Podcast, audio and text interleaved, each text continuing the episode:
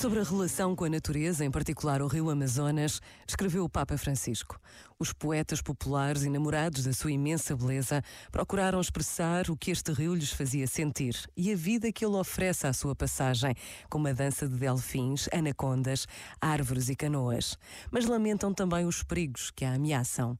Estes poetas, contemplativos e proféticos, ajudam a libertar-nos do paradigma tecnocrático e consumista que sufoca a natureza e nos deixa sem uma existência verdadeiramente digna. Este momento está disponível em podcast no site e na app.